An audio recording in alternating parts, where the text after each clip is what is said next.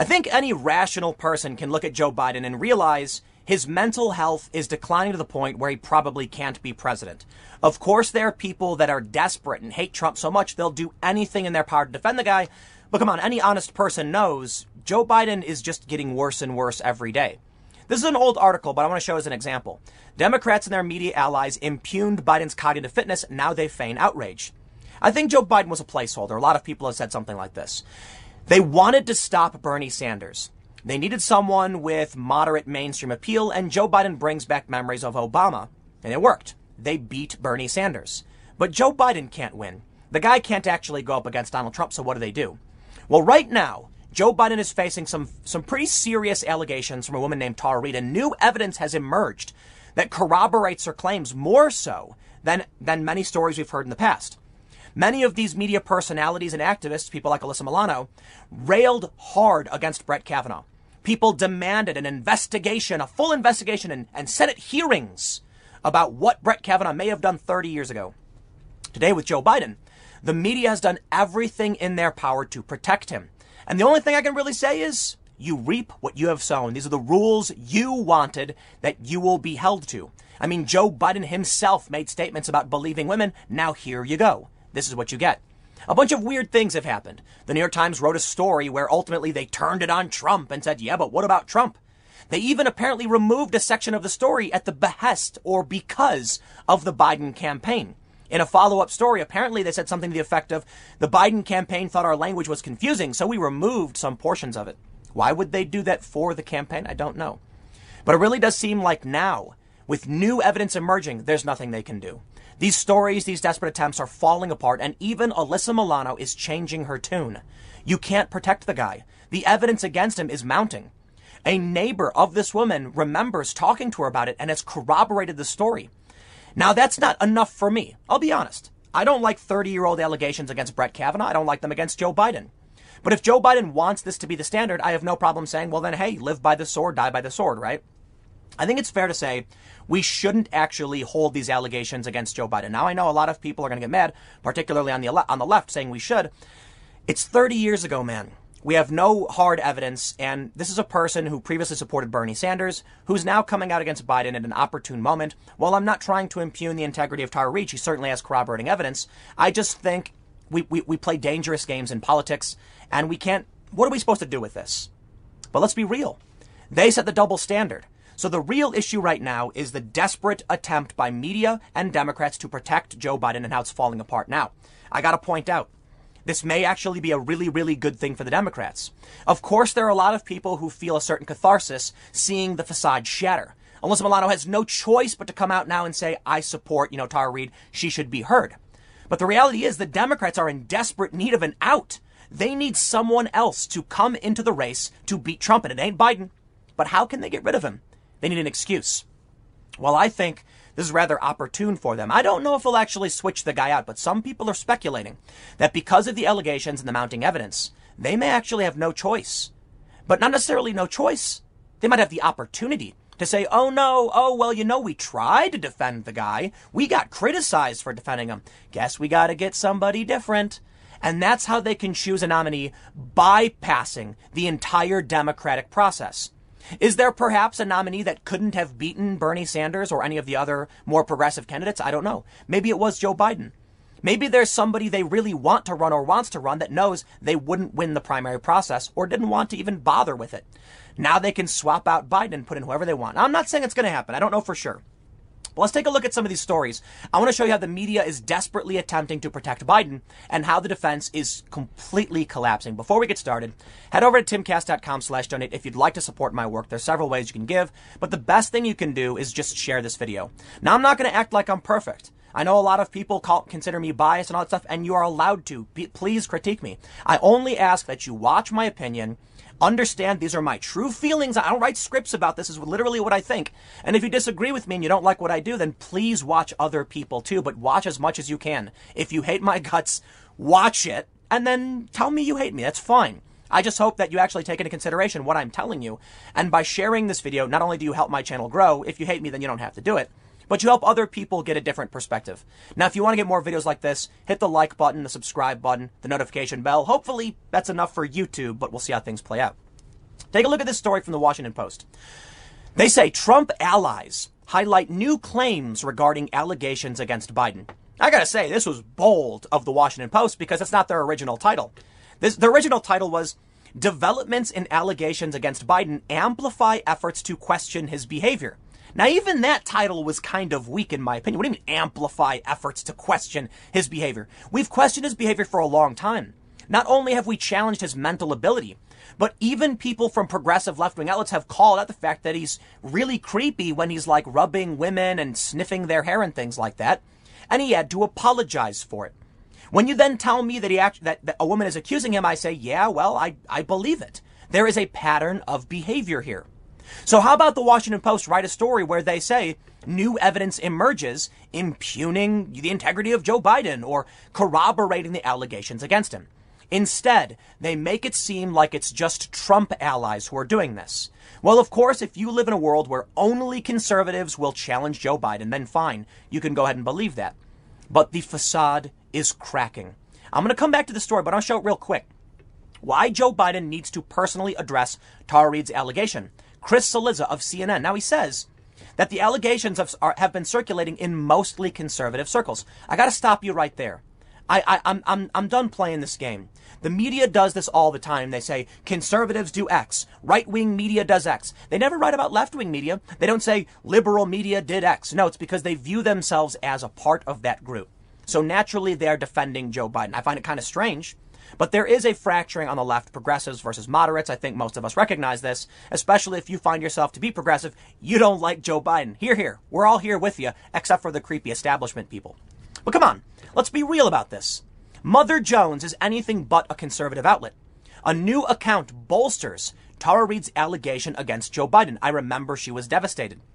They say, according to the Business Insider report, written by Rich McHugh, a former NBC News producer who worked with Ronan Farrow on his investigation of Harvey Weinstein, Lynda LaCasse says Reade told her about the alleged assault one night while they were talking. More corroborating evidence being published by Business Insider, not Trump allies, not conservatives, Business Insider. If anything, they're, they're critical of Trump. And now we have Mother Jones, a progressive outlet calling out Biden. I got to tell you, you've got the entirety of the populists mounting uh, uh, uh, against you. Regular people don't like what you're doing with these crony establishment elites. Trying to prop up Biden seems silly, and we can see it now. How obvious is it? In this story from the New York Times, do they take Tara Reade's allegations seriously? No. They call it examining her allegations against Joe Biden. They mention filing a false police report could get you in trouble. Why would they mention the false police report thing? I don't know. At the end of the story, they go on to mention all of the bad things Donald Trump has done. Talk about deflecting and trying to defend Joe Biden. Tell me, I'll tell you this. If you don't like Donald Trump, hear, hear. You're allowed to hate him and criticize him and call him out for all of the accusations against him do so with my blessing. Joe Biden has also been accused, and I'd only ask you hold the same standard for him. And guess what? A lot of progressives are coming progressives are coming out and saying, "Yup." I've seen some people who are actually Biden supporters saying, "I can't do it." You can't. It's cognitive dissonance to have come out so hard against Kavanaugh and now desperately try to defend Biden. Even Alyssa Milano has had to backtrack, and I'll get to that. But take a look at this. This is a more shocking story. New York Times executive editor appears to admit edit on the Biden New York Times story came after pressure from the Biden campaign, saying that in one in one section they said they found no pattern of no pattern of misconduct by Biden beyond some well rather inappropriate behavior. They removed this portion and stated that the campaign thought the phrasing was awkward and made it look like there were other instances in which he had been accused. He has. There are. We have videos of it. He apologized for it. Why would they remove this? And why do they care what the campaign thinks? Look, man, I got to tell you, if the if if you don't believe the media is in the bag for the establishment Democrats, you're I don't know where you're living. I really really don't. Now look, I have my disagreements with the Bernie Sanders supporters, and I and a lot of them. But I think it's fair to point out the media didn't like the guy, the establishment Democrats didn't like the guy, and they're certainly doing everything in their power to protect Joe Biden. So I'm glad to see progressives calling out Joe Biden. Now, do I agree with their standard of due process, which is lack thereof? Not really. I don't think we can prove anything against Joe Biden 30 years after the fact. It's well beyond the statute of limitations. So what can we do? But at least I see people who are progressive who are challenging Joe Biden. Now, I must admit, I think some of these people are just going after him because they want Bernie to be the nominee and there's still a potential, there's still an opportunity. But look, I'm not going to make accusations. If you called out Kavanaugh, I disagree with you. But if you if you now at the same time call out Joe Biden, at least you're you're you're following a standard I can understand. It doesn't necessarily mean I trust you. You don't got to trust me. Call me a grifter, call me whichever whatever you want, but I can appreciate the consistency at least. Now, for those progressives, I don't know what's going to happen with the primary because I think New York just outright canceled theirs and we're in a pandemic. Joe Biden's being greatly benefited by hiding in his basement. Everybody kind of knows. But let's move on. I want to show you some some of the more uh, uh, the reaping what they have sown aspects of what's happening in media. This from Fox News. Tom Perez of the DNC is haunted by past call for officials who engaged in misconduct to step aside amid Biden claims. Is he really though? Is he really haunted? Now look, I think it's fair to point out they're desperately trying to protect Biden. But if we all recognize that Joe Biden isn't all there, then is he being haunted or is he being given the opportunity? Could he at some point come out and say, well, we got no choice but to remove the guy. Hey, I said it, right? You called me out. Well, I better stick to my principles. And then they can put in someone who they think could actually go up against Donald Trump, who didn't have to campaign at all. I don't know who that might be. I'd be willing to bet a lot of people are going to scream Hillary or something. I don't know about that. Maybe Michelle Obama. I don't know. I think Michelle Obama would have absolutely won a primary if she ran, so I don't know why they would need to do this. But maybe they were desperate. Maybe they had nobody. Maybe Biden was the best they could do. And then once they saw of the moderates who was doing well, they said, everyone get behind Joe Biden. And they did. They all fell in line. And that way, Joe Biden was able to stop Bernie Sanders. There is one interesting I want to address, though. Give some credit to CNN. There's a Larry King episode that provided more evidence to the allegations against Joe Biden. It's important to bring up and to clarify this point for those that have seen it. An episode of Larry King Live was missing from the Google Play listings. August 11th, 1993 didn't appear. And a lot of people were saying that, that CNN may have removed it. I believe it may have come off that way in the way I was phrasing it. If I said it directly, I apologize because that was wrong. All we know is the listing wasn't there and we don't know why. I looked through the listing, saw other episodes that weren't there either, and I don't know why. But this was the one that I found, the only one I found, that was a Wednesday. It was in the middle of the week. The other ones were like Mondays, so I assume that could be a three day weekend.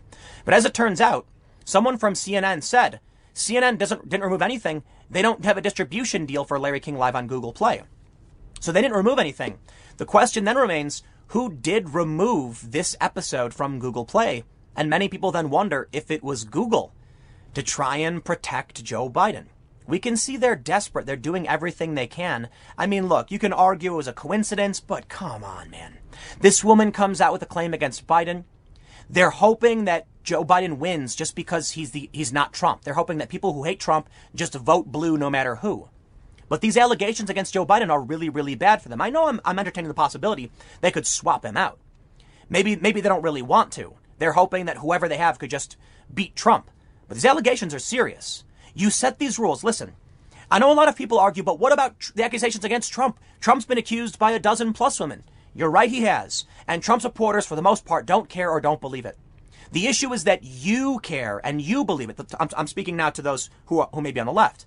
If you are concerned by these allegations, if you don't like Brett Kavanaugh for the allegations against him, now you are you are the one who's concerned about this. It is the Democratic voter base that is more susceptible to these allegations, not the Trump supporter base. So by all means, criticize Trump.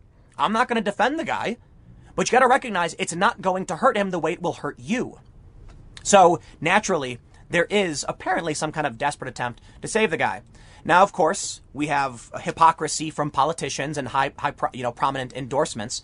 Amber Athey for The Spectator compiled a list of 35 individuals, endorsers, who made statements about believing all women and then went on to endorse Joe Biden. I love it. I love it. But let's get to the real meat and potatoes here. The facade is cracking. Tara Reade slammed Alyssa Milano, saying it was the complete opposite of how she approached Brett Kavanaugh. And guess what?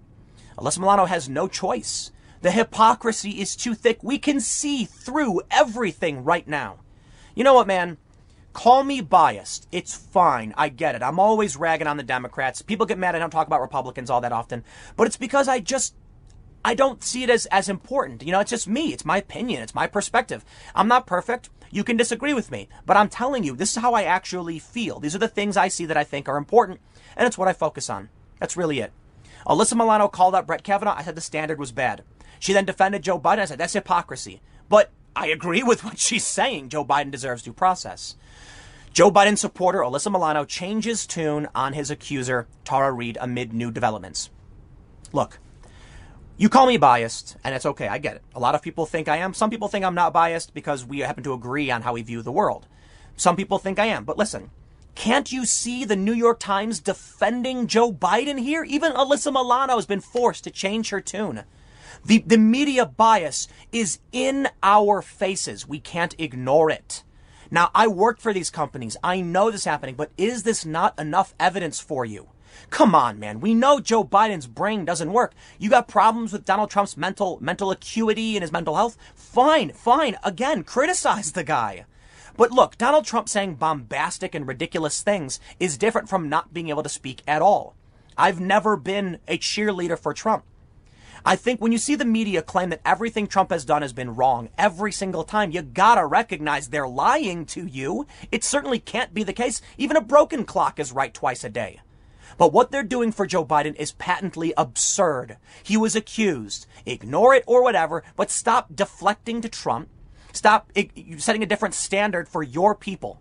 All you've done is exposed, Washington Post, is that you don't view yourself as a neutral arbiter of facts. You view yourselves as left leaning. And you think anybody who would dare challenge Biden is, is a Trump supporter or a Trump ally? Tell me again how Mother Jones and Bernie Sanders are Trump allies. Oh, they'll try. That's what they say. They mention the Bernie or bust people. Russia. They say Tara Reade is all about Russia. Okay, I'll tell you what. CNN, it's happening. Joe Biden needs to personally address Tara Reade's allegations. While he does say it's mostly conservative circles, he's wrong about that. He at least is now coming around. CNN has no choice now but to admit it. The evidence is mounting. The corroborating witnesses are mounting. And while it doesn't prove anything about Joe Biden, it's showing that this woman, Tara Reade, made a claim. Her mother called in and spoke about it on, in 1993. That's some of the most damning evidence. It doesn't prove what Tara Reade said happened happened but it shows there may be actual credibility to her accusation. They said that Christine Blasey Ford credibly accused Brett Kavanaugh. But what does that mean? She had no corroborating witnesses and couldn't even remember how she got to the place she went to. Certainly this is credible. And that's why there's no there's no choice but to finally come out and say, "You know what? Joe Biden, we can't protect you anymore. It's failed." Interestingly, Bernie Sanders' uh, former spokeswoman, I believe, her former press secretary, I'm sorry, hints that Biden may be replaced as the nominee at the convention because of Tara Reade allegations. If anyone looks at this closely, they will see reason for concern. It's a really, really good point. I got to admit. I, I, know I've been mentioning it throughout the video, but now we'll, we'll hit this one on the head. Look, Joe Biden can't speak, and who knows where he will be in the next six months. If the pandemic restrictions are lifted, and we expect a debate. The dude can't debate Donald Trump. You got to be nuts. You can argue Trump said really dumb things about bleach or whatever. That's fine, but he can still make a sentence. And it will be WWE. He will smack down Joe Biden. It will be a verbal massacre. Joe Biden will stutter and stammer and sputter and spin out. If we remain under lockdown, I believe they will just ignore this. As much as the facade is cracking, they're being forced now to address the allegations against Joe Biden. I think they don't got to replace anybody if Joe Biden can just stay hidden in the basement, don't take my word for it. This is from AB6, ABC6 on your side. Biden benefits from staying out of spotlight amid coronavirus outbreak, experts say. And I agree. They, they talked about this during the actual primary campaign when it was Biden up against everyone else.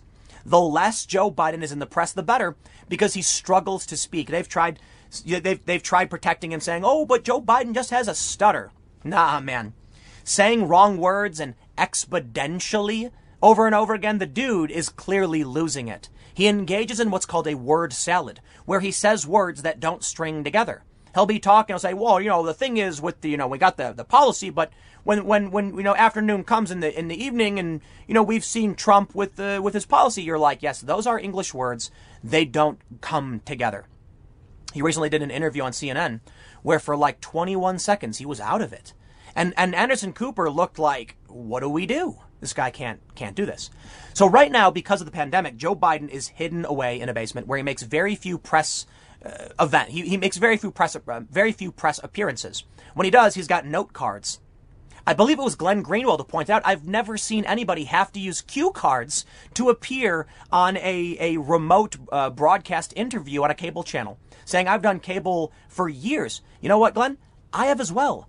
I've done tons of cable shows. I'm doing, I'm not, what I'm talking to you right now about, all this, no script, none whatsoever. You'd think someone like Joe Biden would need to do that. Now compare this to Donald Trump. Donald Trump sometimes uses a prompter and sometimes he doesn't. He just rambles. And even when he has a prompter, he breaks from the prompter and then starts rambling. And he gets criticized for it. But hey, the man can ramble, right? And what I mean by ramble is different from Joe Biden. Joe Biden sputters out incoherently. Right now, so long as the restrictions remain in place, there are two really big advantages for Democrats. The first is that Joe Biden is nowhere to be seen. So it really does become a referendum on Donald Trump and how things are handled. They just need Joe Biden to stay alive. That's what they said in the Atlantic. Stay alive, Joe Biden. So the best thing they can do is just keep him hidden away and have him do no appearances. And because of this, check this out. A recent NBC Wall Street Journal poll found that more than 40% of registered voters are unaware or unsure of what Biden has said about the coronavirus, and only about half of those who have heard Biden's comments trust what he was saying. However, other polling suggests not being heard right now might might be the best thing for the former vice president. Right, yeah, exactly. Donald Trump's problem is that he has no filter. So what happens? He's at a press conference. They mention isopropyl alcohol and bleach for disinfecting coronavirus, and he says, "I wonder if you can do a cleaning, maybe some kind of injection." Huh? How about that? And the media takes that soundbite and they go nuts with it. Congratulations, you got one. Trump's got no filter. I don't think it's fair to say it's the stupidest question in the world. I think it's marginally on the surface a stupid question. But many Trump supporters have pointed out there are actually internal disinfectant therapies using UV light as well as H2O2 and ozone. So, okay, I'll give him that one. But speaking off the cuff with no filter, you got to understand it's not necessarily about whether the question was good or not. It's about how it comes off to the public. And if the public's initial reaction was like, that sounds crazy, whether it's crazy or not, Trump looks bad. So Biden is being told to shut up and stay hidden and they're they're telling Trump to let him, you know, they're they're they're telling everyone let Trump sputter out of control and say these things. That's their strategy. If the pandemic is lifted, they may need to swap out Biden because they'll need someone who can actually speak. So I, am not saying they will swap him out. I honestly have no idea, but I think it's a it's a fair point to be made. Potentially, the opportunity exists for Tom Perez to say, you know what, I said it. I'm going to have to stand by my word and then people will give them respect for it. Look, I've I've tweeted out progressives, former Clinton staff, who are saying we must challenge Joe Biden on this. We we can't have a double standard, and I've given them praise, and that's a good thing for them because now they have an opportunity against the wishes of the primary voters to put in whoever they want. Think about it. We go to the convention. We do a digital convention. You get all the delegates, half of whom, you know, the Bernie ones don't like Joe Biden and the other half who support Biden who just want to beat Trump. And they can put in anyone they want. And the delegates will say, we're going to choose Michelle Obama. I don't know if she'll really run for it, though. I really, I really don't know. A lot of people have said she doesn't want to do it. They're not convinced she wants to do it. And I don't know anything about it. I'm not going to pretend like I know whether she wants to or not, but I will tell you this. I don't see any Democrat who can beat Trump except for Michelle Obama. And she's not really a Democrat politician. She was the first lady, but I do believe she is she is uh, young enough, considering the age of many of the politicians. She brings back memories of that Obama era. You've got the first, you know, female president of color potentially. I think that would attract a lot of the progressives. I think all of the Democrats would immediately, like the, the establishment Democrat types, would be like, here, here, they love the Obamas. And you get a lot of moderates saying a return to normalcy. Look, if they ran Michelle Obama, I believe it would be a landslide for her, regardless of what Trump has done or can do. And I'm not saying that because I'm saying Trump has done something wrong necessarily. I'm saying there's a there's a power and a popularity contest, and that's what we have. And Donald Trump is an entertainer. He's a funny guy, and everyone knows it. He's had a bunch of successes. You can't deny it. He's made several mistakes. A lot of a lot of presidents have mistakes under their belts. In fact, they all do, right? But Michelle Obama has that mainstream celebrity appeal that I think would really beat Trump. I don't know if they would run her, but here's an idea. I don't like making predictions, but let's just say this. The convention comes up. Joe Biden is facing more evidence against him. And so he says, I'm going to stand by my word and Tom Perez and step down. And then he's going to hold up Michelle Obama's hand. I think it's a possibility. I don't know for sure. I think it'd be a very, very savvy strategy if she really wanted to be the president. I guess we'll see. Maybe all my speculation is wrong, it's fair to say, but the one thing I can leave you with Joe Biden's mental health, not there.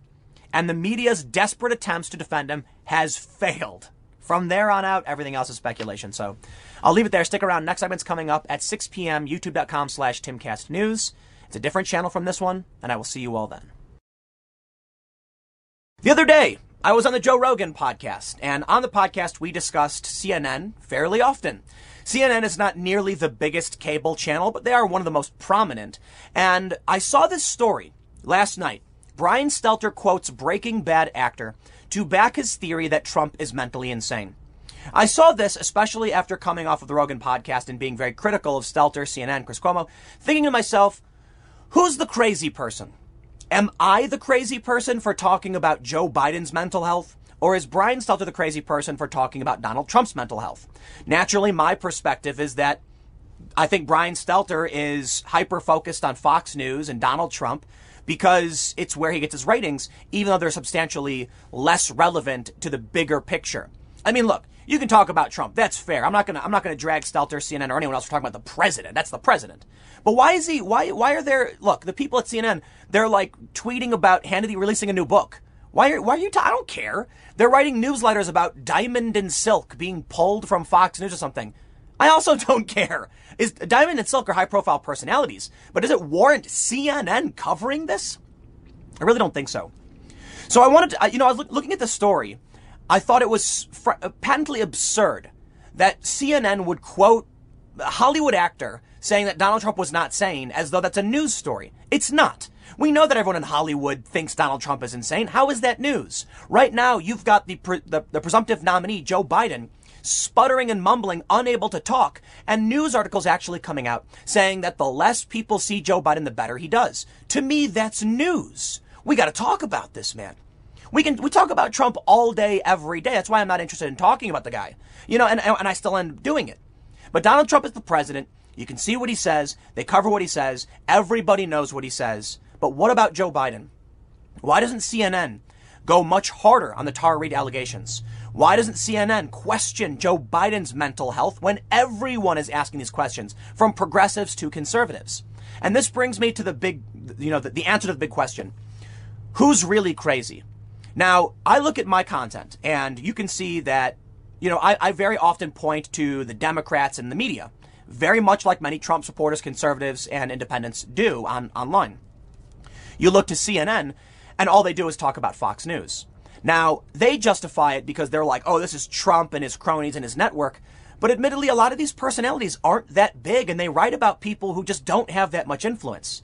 I find it, when, when you see this article and, and you're trying this hard to scrape the bottom of the barrel to try and claim that Trump is insane, it says to me that you don't really care about what's influencing society. You, you really don't.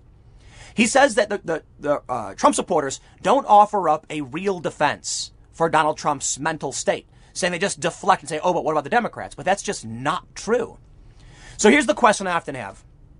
You know, when I when I make content and I say the Democrats are doing this and I don't like them and it's it's very obviously pointed in one direction, I think I'm right. I think I'm talking about the things that are important. I wonder if Brian Stelter and CNN think they're doing the same thing. So let me just say one more thing, and we'll read the story, and I'll go through the weirdness that is Fox, CNN trying to just give us a review of Fox News. I don't want to talk about this. I'm getting sick and tired of even talking about CNN because I don't want to do the same thing they do and just be a CNN review channel.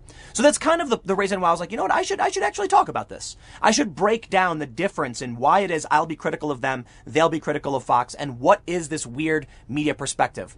Ultimately, my conclusion is I think they are disingenuous. I think they are liars. I think we know for a fact that CNN are liars. And I think they're just feeding their base red meat. Now, of course, people have said the same thing about me, but let me read through this and I'll break down why I think I'm actually correct. And may- maybe you'll agree with me, maybe you won't. But first, let's take a look at this story. Brian Stelter quotes Breaking Bad actor to back his theory that Trump is mentally insane. The first question I had, why is Daily Caller writing about this? It's for a very similar reason. They're, they're, they're criticizing him saying, who cares if, you know, Bri- uh, uh, Bryan Cranston says anything about Trump? I don't like this story from the Daily Caller. I think it's stupid. I think there's this is a, a stretch. And when I first saw it, I was like, I'm not going to talk about that. I don't care. I don't. I, why is why why why would a conservative outlet do this? And I think they they do it for similar reasons that Brian writes about Fox. Now, I do think it's silly to quote Brian Stelter. I'm sorry, to quote Bryan Cranston, but does it really warrant a conversation? Not really. The bigger conversation is how we're all playing this media game. So bear with me as we read what the context is, and then I want to show you how Brian Stelter approaches his newsletter and how he feeds his base anti-Trump, anti-Fox News rhetoric that doesn't necessarily have the biggest influence on the world. It's just for ratings. So here's what he said. Here's what they write. Brian Stelter quoted an actor from Breaking Bad's television show. Right, we, we get it. Here's what he said. Quote, when a grandparent is not well, the entire family feels it. Quoting himself on Sunday, the entire family shares the pain. Thousands of families are going through that right now. And the American family is experiencing it too. When a leader is not well, everyone feels it. The CNN host then noted that others are bringing up the same concern and went, in, went ahead to conclude, include a concern from actor Bryan Cranston. Quote, I've stopped worrying about the president's sanity, Cranston tweeted. He's not sane. And the re- realization of his illness doesn't fill me with anger, but profound sadness. What I now worry about is the sanity of anyone who can still support this deeply troubled man to lead our country. Stelter did not expand on how the actor is qualified to back his belief that Trump is mentally insane. Added that he thought about counter arguments that back Trump and could th- could only think of ones that are deflections, not defenses. Well, that's just not true. Now, here's the thing. When I've talked about Joe Biden, I've said very similar things. And I'm sure there are people who like Biden for some reason who see what I say and then say, oh, harumph, and then write this. What I've said about Joe Biden, his, he's, he's, he's not well. He is mentally not well. And I'm not angry about it. I'm actually disappointed. I'm sad. And I, I actually know I'm angry at the networks for propping this guy up. But listen, man, Donald Trump is sane. Is he arrogant? Yes. Is he narcissistic? You betcha. Does he have no filter? He has none. But the dude clearly is sane. You just don't like him. Joe Biden can't speak straight. He forgets where he is all the time. He can't remember a name. On a TV show, he's constantly looking at cards he can't read. I see this, and I see a president with personality defects that we can absolutely criticize. But they step, they take it one step further and argue that he's insane.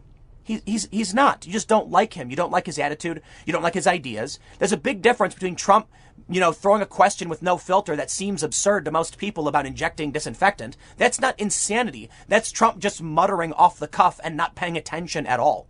Now you can argue a president should be better than that. I'm fine with it. But there's a big difference between who Joe Biden is and why. The, the question then for, I, I have is why doesn't CNN talk about this? Recently, a big story went viral all across Reddit and Twitter.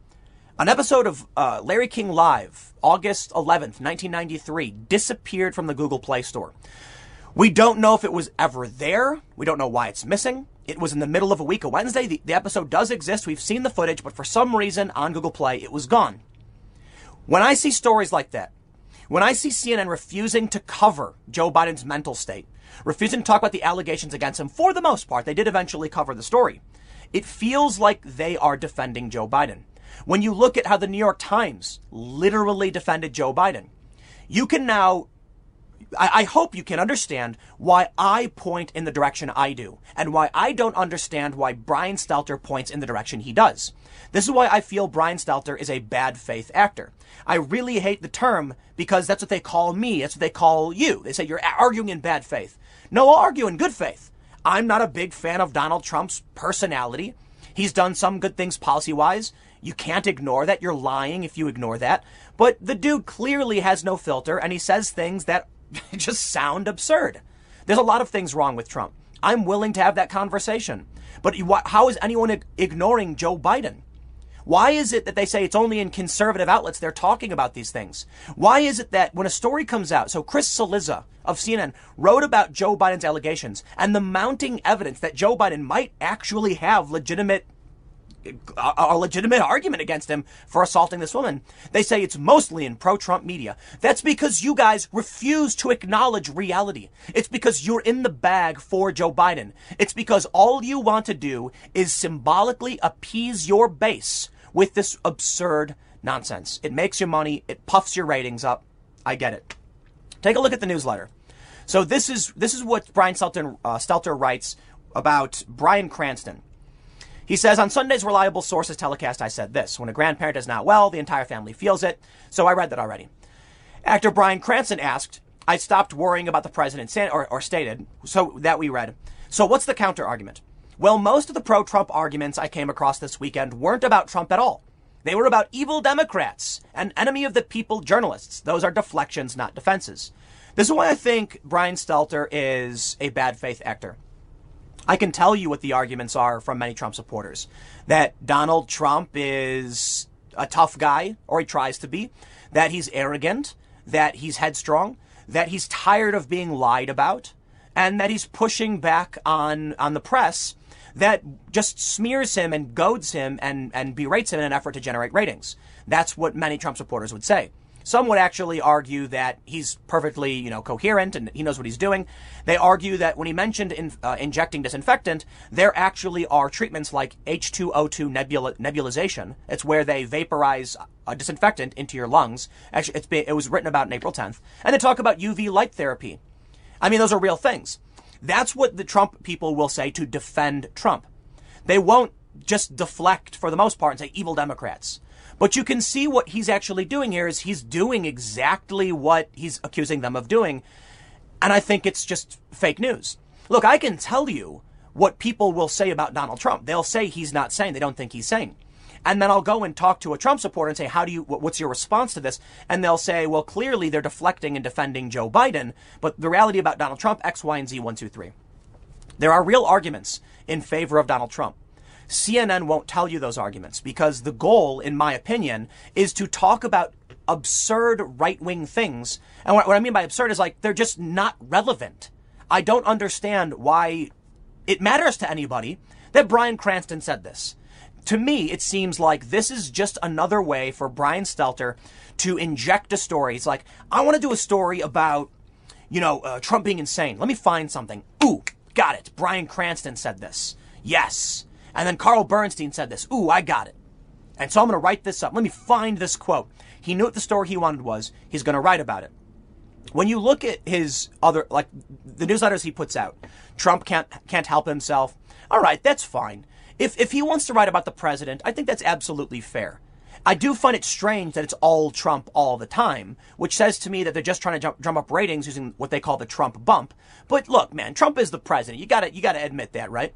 But why talk about Fox News personalities? Why talk about Diamond and Silk? Why talk, look at this. Fox cuts ties with Diamond and Silk. So what? Is this relevant to the majority of people? Is it relevant to the people who watch CNN? I guess technically it is. Look, man, Diamond and Silk are not the most prominent personalities in media. They are not the most powerful, wealthy individuals. Seeing them taken down a notch, in, in my opinion, means literally nothing. We talk about punching up and punching down, right? The left likes to say, don't punch down, punch up. Because the people above you can withstand it or whatever, and you're criticizing, you know, speaking truth to power. Is it speaking truth to power when CNN just writes about Diamond and Silk? What does this do for anyone's understanding of politics right now and reality? Very little. While Diamond and Silk are prominent and do have influence over many Trump supporters, they're certainly not the most influential Trump supporters, nor are they the most influential political individuals in the country. I don't understand why you'd write about them. Now, my criticisms of CNN are because CNN is in every airport. They pay millions of dollars because they're in every hotel lobby. Because YouTube puts them on the front page. That's why I criticize CNN. Because they have institutional power over me and every other person when they put out narratives like this, but then talk about people who get their Facebook pages censored. Why does it make sense to talk about people who are fighting to push back on a mainstream, powerful establishment narrative? It doesn't make sense to me. But it's because the people who watch CNN don't like Trump, and they want to see symbols of Trump knocked down. Now, here's where I can exemplify my point much, much, much better. Oliver Darcy. He says, We reported at Sean Hannity had this book deal back in December. When I asked him about it at an event that month, he played coy and told me the notion he was writing a book was news to him. Why are you telling me about Sean Hannity's book?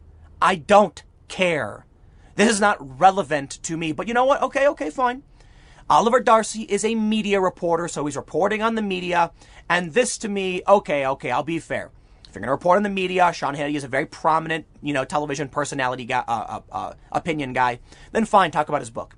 But when you look at this in the context of how Oliver Darcy and Brian Stelter handled media reporting, it seems very strange to me that they would just constantly be writing about Fox News to the point where they're actually just promoting Sean Hannity's book. How does this make sense? Fox News gets great ratings. Let me let me see if I, I, I have the ratings pulled up. Okay, we do. Fox News, Friday, April 24th scoreboard. Tucker Carlson lifted Fox News to number one. CNN, MSN, and, uh, CNN and MSNBC split first place at 4, 4 11 p.m. This is actually really interesting. Trump likes to say that CNN's ratings are down. They're not. They're actually doing great right now. I mean, this is some of the highest ratings I've seen for CNN in a while. We, while, while we can see that Fox News does way better, CNN and MSNBC are anti-Trump, and when you combine them, they rival Fox News. So there are very few conservative channels. You got basically Fox News and One American News. One American News is very, very small relative to Fox. But it's not just CNN and MSNBC, it's all the peripheral networks as well. It's ABC, it's CBS, and all of these big, massive networks. And it's how they kind of get away with things. So I look at Tucker Carlson. Tucker Carlson's been attacked, berated. He's had his advertisers stripped. And for what? For giving his opinion on things that aren't even that crazy? Now, you might argue, Tim, you know, if, if you're on the left or something, oh, but, but Tucker Carlson does have crazy opinions. He really doesn't. There, there, there was a poll put out by Ipsos, I believe it was USA Today Ipsos, showing that 80% of people in this country, actually 79, wanted a suspension on immigration. Tucker Carlson's opinion on that is in line with the popular view. You can disagree with it, but it's certainly not fringe. Why would Fox News have their advertisers pulled? Why would Tucker have his advertisers pulled by activists? But Rachel Maddow's insane conspiracy mongering is just fine.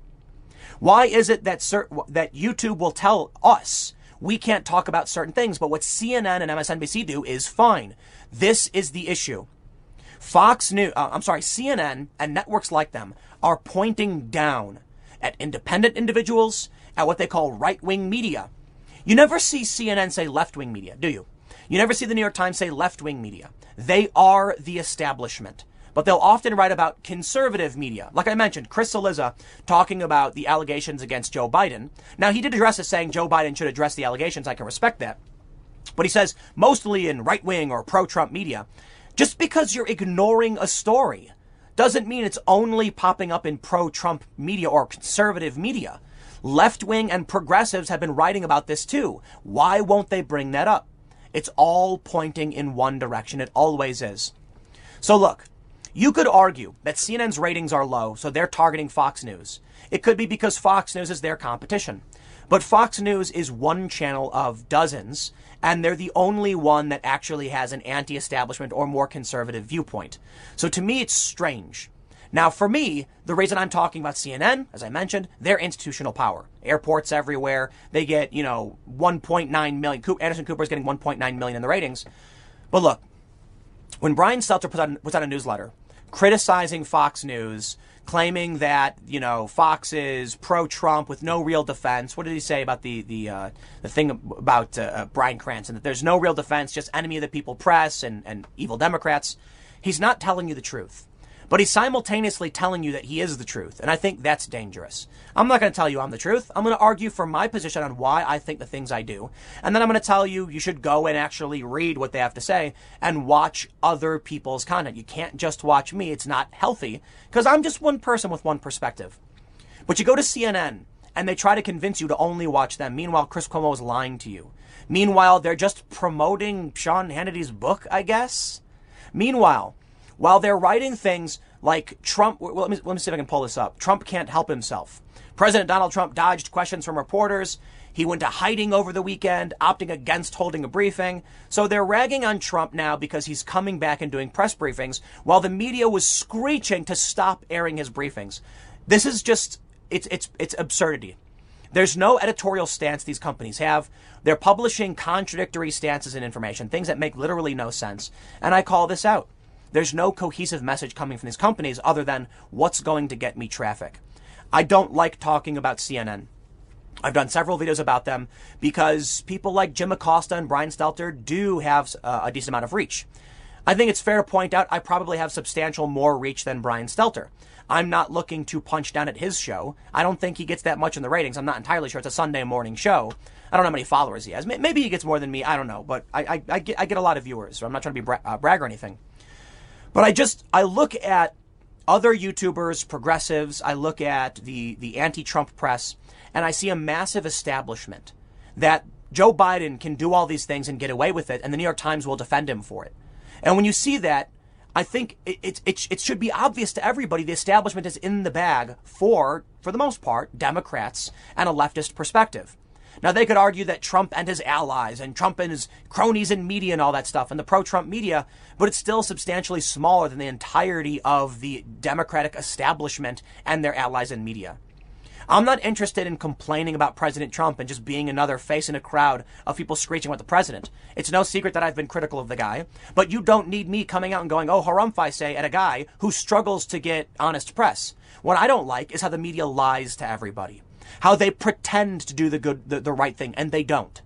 And all they really want to do is throw red meat to their followers. Now, of course, people argue the same thing about me. And that's the big and final question. That's the point of me doing this segment. Who's really crazy? Am I the one who's grifting and throwing red meat? Am I the crazy person because Trump is really crazy and I'm not seeing it? I'm not. I've never been a Trump supporter. I've never. I, have never said enthusiastically, you know, supporting him for anything. I've mentioned I think he's done a good job here and there because you'd be insane not to recognize when people do good things. You'd be you'd be lying. But when I look at the media and how they misframe, misquote, misrepresent, and lie, it's got to be called out because it's causing damage to our discourse and to our democratic institutions. Meanwhile, they claim we're the crazy ones. Joe Biden is out of his mind. He's got a credible accusation against him. One I'm not a fan of and have already said we should not entertain because it's 30 years old. But nonetheless, they, they went nuts over Brett Kavanaugh. I demand a similar standard. If you're going to hold someone to this standard, why would you stop now? My criticism for them is not so much about they should hold Joe Biden and, and question these allegations because I don't like them, like I mentioned, 30 years old, but that you can see the bias, the manipulation, and how they're trying to beat down anybody who would oppose the establishment narrative. That's why I criticize CNN. Maybe you agree, maybe you don't, but I'll leave it there. Next segment's coming up at 1 p.m. on this channel. Thanks for hanging out, and I'll see you all then. The latest play against Donald Trump, the China collusion hoax, something I reported on a couple days ago, has completely fallen apart.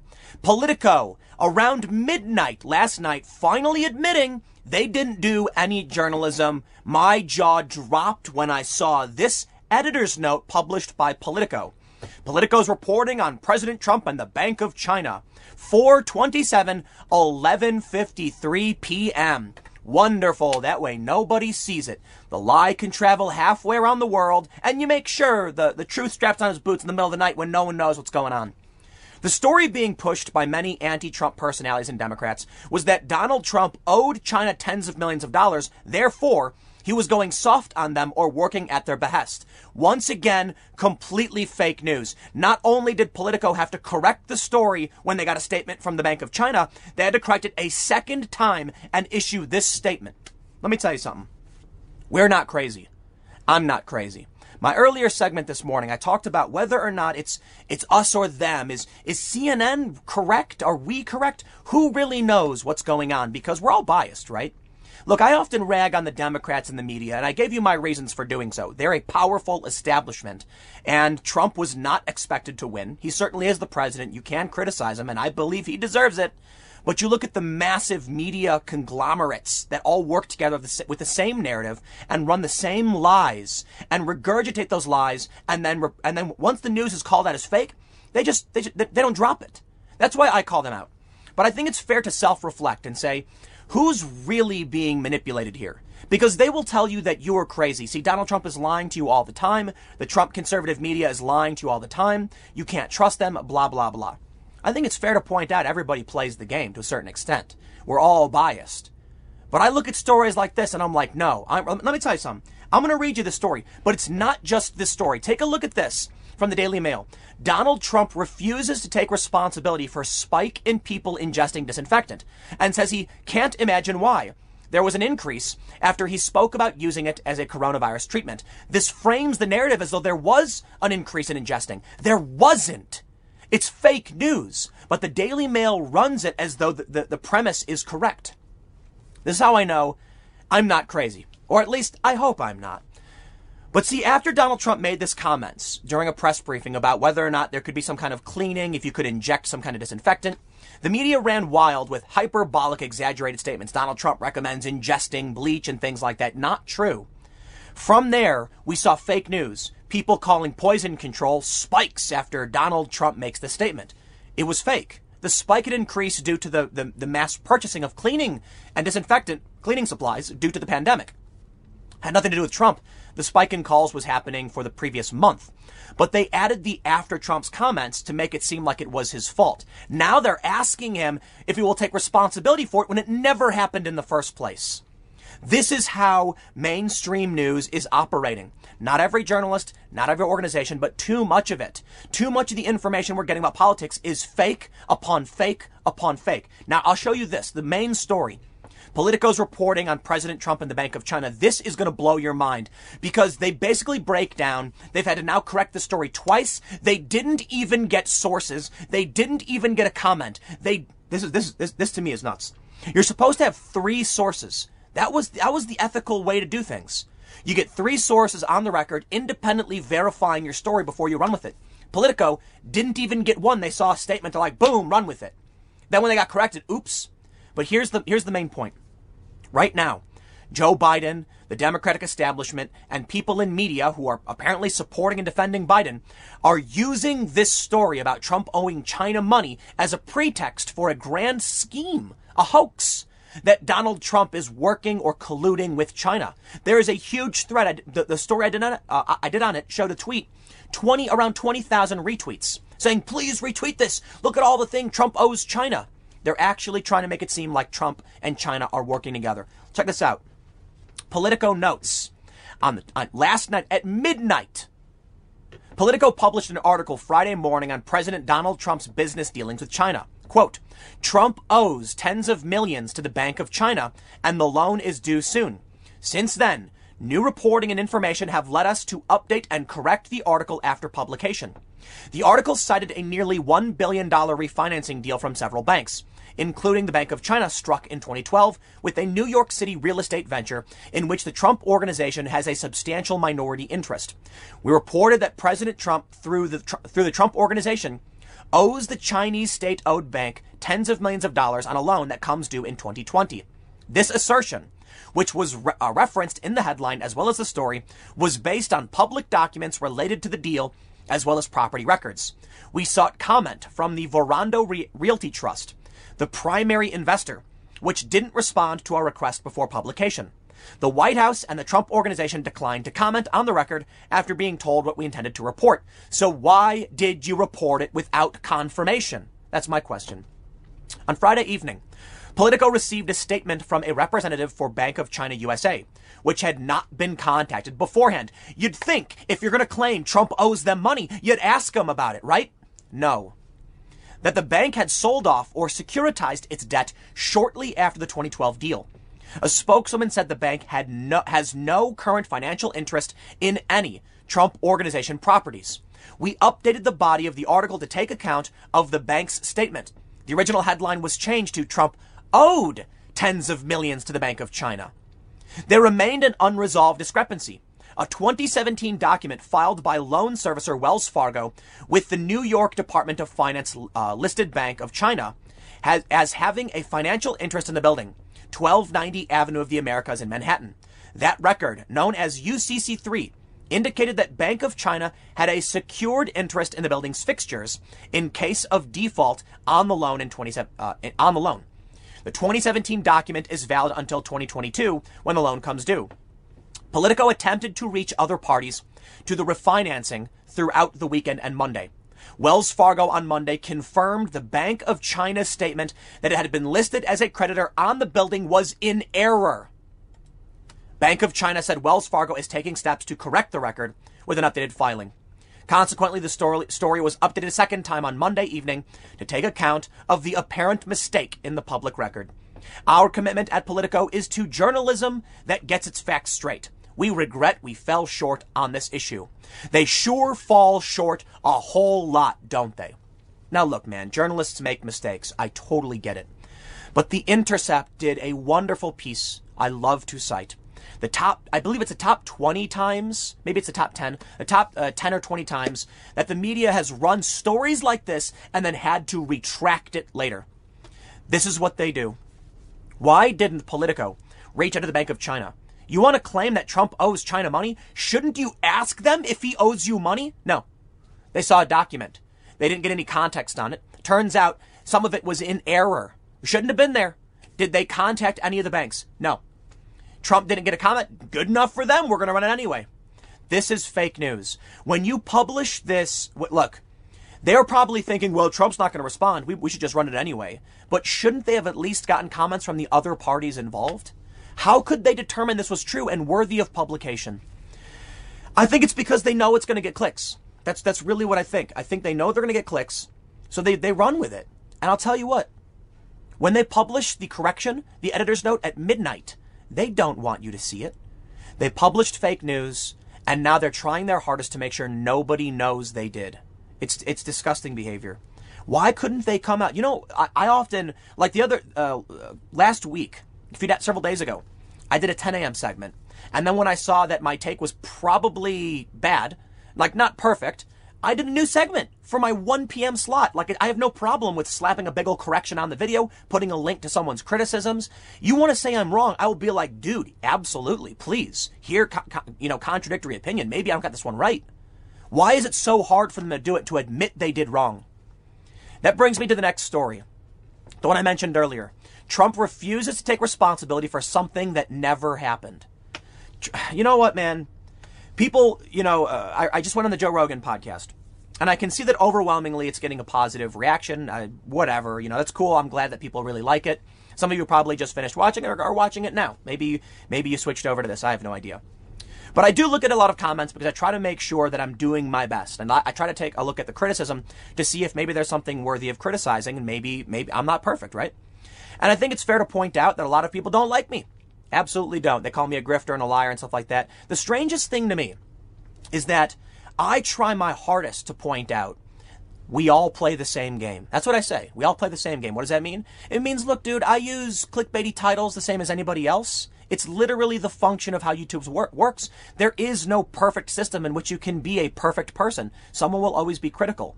There are certain things that work on YouTube and don't. And I'm not saying it's a good thing. I'm not saying I should be proud of it. No, I'm saying absolutely criticize me for doing it the same as you would anybody else. I am worthy of criticism. The president is worthy of criticism. I am not perfect and I am wrong all the time. Apparently saying that isn't enough for people. And I think that is what the, these news outlets have realized. You know, when I go on Reddit and I see people talking about me and they say things like, this dude's lying, he's full of it, he's just a grifter throwing red meat to Republicans to make money, I'm like, you know what, man? I, I, I, I get it. Like, that's how you see me and there's nothing I can do about it and I can try as hard as I can. And I'll never give that up. But you look at an outlet like Politico, you look at the New York Times, you look at CNN, and you know they thought? You know what? We're never going to win. Let's stop trying. That's, that's what's happening now. People refuse to acknowledge people make mistakes. And so then you see CNN become rage bait reality TV. I think CNN and these other outlets realized why bother trying to win over people who hate you? If we're going to look, if they, they seem to think that if they report negatively on Trump, they will never win over a Trump supporter. That's not true. You can report negatively on him all the time so long as you're honest in what your criticism is. But they don't get that. Ultimately, I think they realize there's money to be made. Take a, going back to the Politico story, and they're, and they're, and they're you know they're choosing to put it up at midnight. They don't want anyone to know they're putting up fake news because they make money on that fake news, and they don't have to give that money back, and they don't want people to to call them out. And they don't want the criticism. That to me is insane. I think you do you do well to take criticism. Take a look at this. Dr. Birx, in response to the disinfectant and light comments, now from Politico, she said, It bothers me that this is still in the news cycle. The White House coronavirus response coordinator says the discussion is a distraction, and she's right. You know what I can't stand about all of this, man? I go on Reddit, and what do I see? There are these viral videos showing people making faces behind Trump. And it's like you're just looking for something to pretend like people agree with you. That's what it is. I'll tell you what, man. My opinions are, are my opinions. You can tell I get excited and uh, agitated with the stories I talk about. That explains exactly why I talk about them. I'm not going like, ooh, here's a juicy story that will get me clicks. I never do that. Sometimes I put up stories that get almost no traffic. Sometimes I get criticized for being too fear mongering because I, I, I'm concerned about the prospects of war. People think that I and some others like me literally just do this for the same reason the media does, and that's not entirely that's not entirely fair. There are certain certain things that we all do that we should be criticized for, 100. percent Let's let's let's see how, how the daily the, uh, the Daily Mail frames this. Donald Trump has said he won't take responsibility for an increase in people ingesting disinfectant after he dubbed it a possible coronavirus treatment at a recent briefing. He didn't. It just never happened. Now hold hold on. But before you leave saying, Tim, you're lying, I heard him say it. No, you heard him say injection, not ingestion. Trump can be criticized for talking about, in the context of bleach and alcohol, some kind of injection or cleaning, for sure. Some people have brought up there are some kind of internal disinfectants with UV light and H2O2 as well as ozone therapy. That's fine too. Trump never said ingest. He never said drink anything. But we see the intercept, which surprised me, saying Trump suggests tanning and ingesting bleach. No, no, he didn't. Please. He didn't say ingest. He asked the medical experts if these were possible. You can say it was a stupid question. I got no problem with that. But he never dubbed it a possible uh, uh treatment. Not only that, nobody ingested this. There was no increase. I mean, maybe somebody does we don't know about. But there was no increase. It was fake news. They took something that had already happened. Not only that, they claimed that there was an increase in people ingesting cleaner, but there were no hospitalizations. It was just people making phone calls concerned they may have done so. People have been buying cleaner because of the pandemic, so naturally you'll see an increase in these calls. It's fake news stacked upon fake news. Now you're going to see people later on saying Trump wouldn't take responsibility for telling people to drink bleach. It never, never happened. Why would he? And this is the world we live in. It's the world we deserve, I guess, until we can solve for this problem. Maybe we can't. Maybe humans just want to exploit and berate and make cold hard cash by manipulation. They know that influence is the key. People are, are uh, unethical, I guess. There's a lot of bad people. See, this is why I'm not a laissez faire capitalist. I had this conversation with some Trump supporters a couple of years ago, and I was talking about you should, uh, my, my opinion is you shouldn't be allowed to manipulate someone into handing over their cash in, in reference to like fraud and deception, snake oil salesmen. And so these these Trump supporter guys said, no, that's not. They disagreed. They said if you freely give up your resources in trade, that's your own fault. If someone can convince you, hey, I'll give you this magic rock in exchange for the money, you chose to do that. And I said, with that logic, then you'd support the fake news lying to people to get ads, to get ad dollars. I do not agree with that. I don't think you should be able, you should be allowed to defraud people to make money. And this is what it is. Why are these news outlets allowed to get away with this? I guess it's a First Amendment issue. I gotta respect that one. You know, I think the First Amendment comes with pros and cons. But when Politico writes fake news saying Trump owes this money without doing due diligence, and they chalk it up to, oopsie, we made a mistake. It's almost like if you sold someone a food product that ended up causing serious medical harm to someone and said, oopsie, we made a mistake. Why, you know, I get it. It is the First Amendment, and I gotta respect that. But I guess it's it's inter- interesting to see that when it comes to issuing medicines or food or something that's necessary to the to the to your life, you've got to have things approved and regulated, and we can't do that for information. I understand it, we can't, and that means we will face this exploitation, fraud.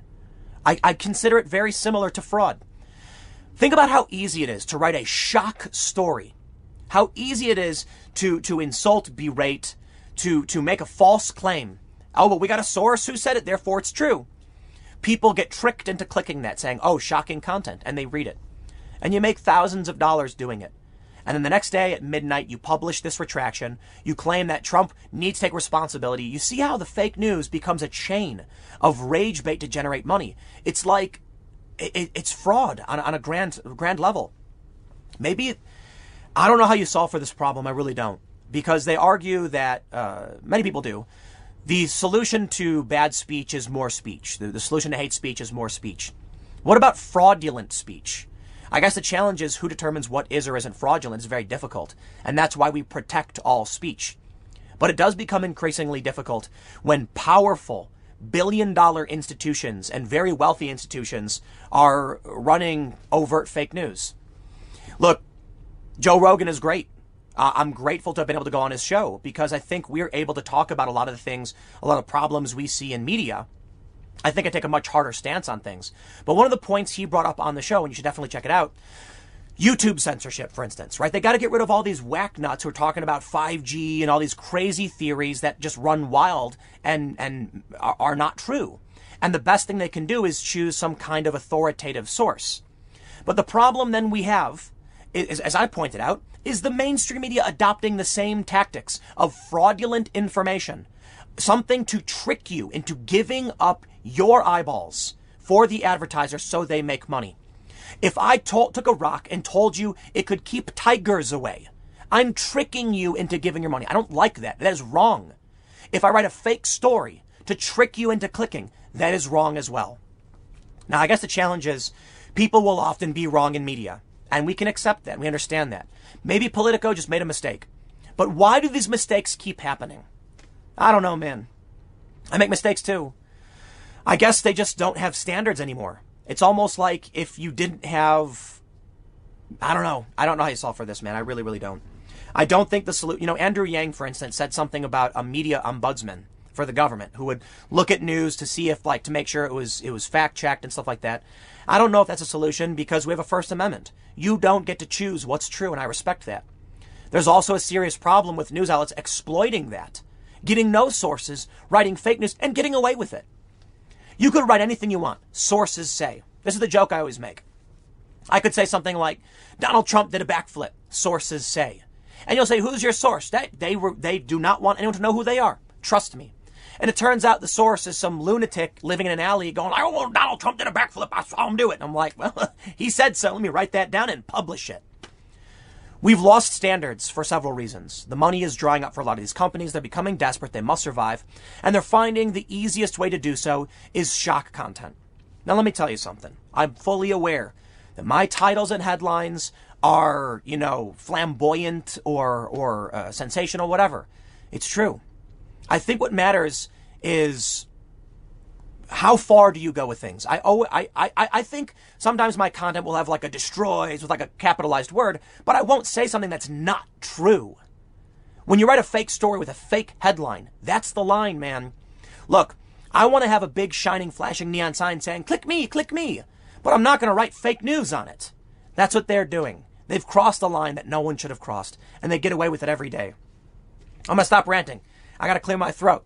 I will see you all at 4 p.m. at youtube.com slash timcast. It is my main channel. Thanks for hanging out. Yes, I know this segment is silly, but I want to talk about it anyway. And I want to get serious in the end. I think they're doing, if you watch my main channel segment, you know, the media and the establishment, they're doing a lot to protect Joe Biden. So let's call out one of his more sillier gaffes. And then in that context, talk about how they outright canceled their presidential primary. Because look, we get it. They say he's the presumptive nominee. He's the one moving forward, so they're not going to have it. I guess you could argue it's fair. Why should they bother having it? But there were objections from the Sanders campaign. So yes, it would seem like they're protecting Joe Biden as he says patently absurd things like that we need more economic intercourse. Yes, that's the story. In an interview, he said when you have travel bans and shutdowns, you lose economic intercourse. Now, I think it's fair to point out that good old Grampy Joe, is using a literal definition of the word intercourse that most of us don't use anymore because it is almost it's almost archaic, right? Look, you can use the word intercourse. I'm, look, I'm probably going to get demonetized by YouTube for saying the word intercourse. That's how you know this word doesn't mean what Joe Biden thinks it means. But Joe Biden also uses words like malarkey.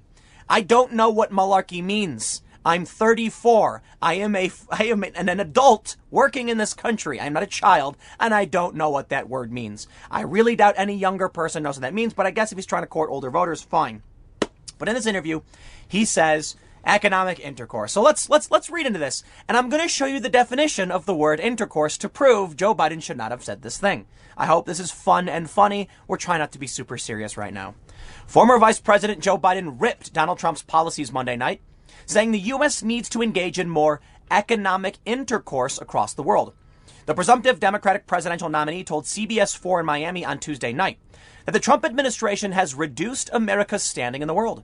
Quote, I would get much more engaged in the world. We can't step back. The former vice president lamented the possibility of long-term travel bans being imposed as a result of the coronavirus pandemic. If, if, if in fact, for example, we solve the problem in the United States and, and you don't solve it in other parts of the world, you know what's going to happen.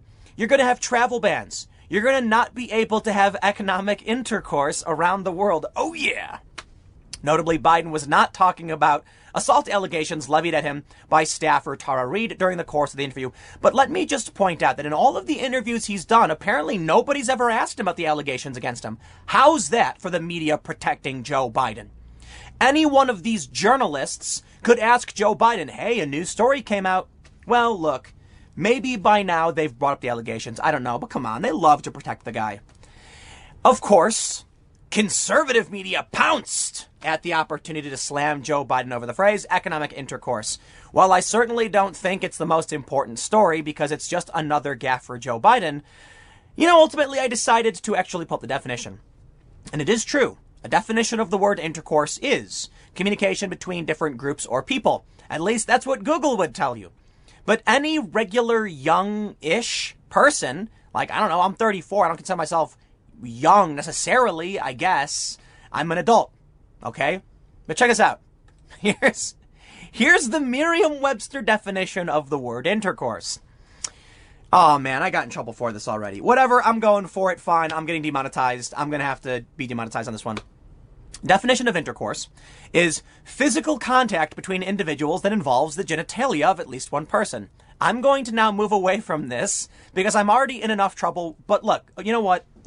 I should be allowed to, in an educational context, explain to you what Joe Biden accidentally said. I don't know what he means by economic intercourse, but I think he accidentally said something that uh, kind of makes sense. Like, if you think about it out of the context of human procreation, intercourse between two groups sharing money and then, you know, doing things to make new things.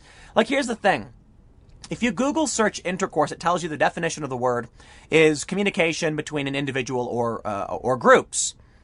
Okay, well, econ- economic intercourse, like monetary communication. No, I think what he was saying was like, U.S. is over here, you know, Russia's over here. Russia looks over at the U.S. like, yo, bro, that oil looks pretty good, and and the U.S. is like, yo, that wheat looks pretty good. Mm, let's let's put this stuff together and let's get some economic intercourse. Bam.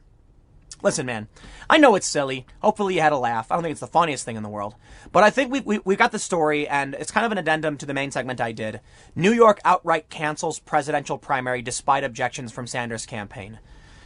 I'm just I'm just kind of over pretending like this guy's got a brain. And and I know you've probably heard it from me a million times, but seeing this story about another gaff after gaff after gaff, you know when he gaffed in that interview saying economic intercourse, he actually stuttered and stammered too. It wasn't just his clean quote.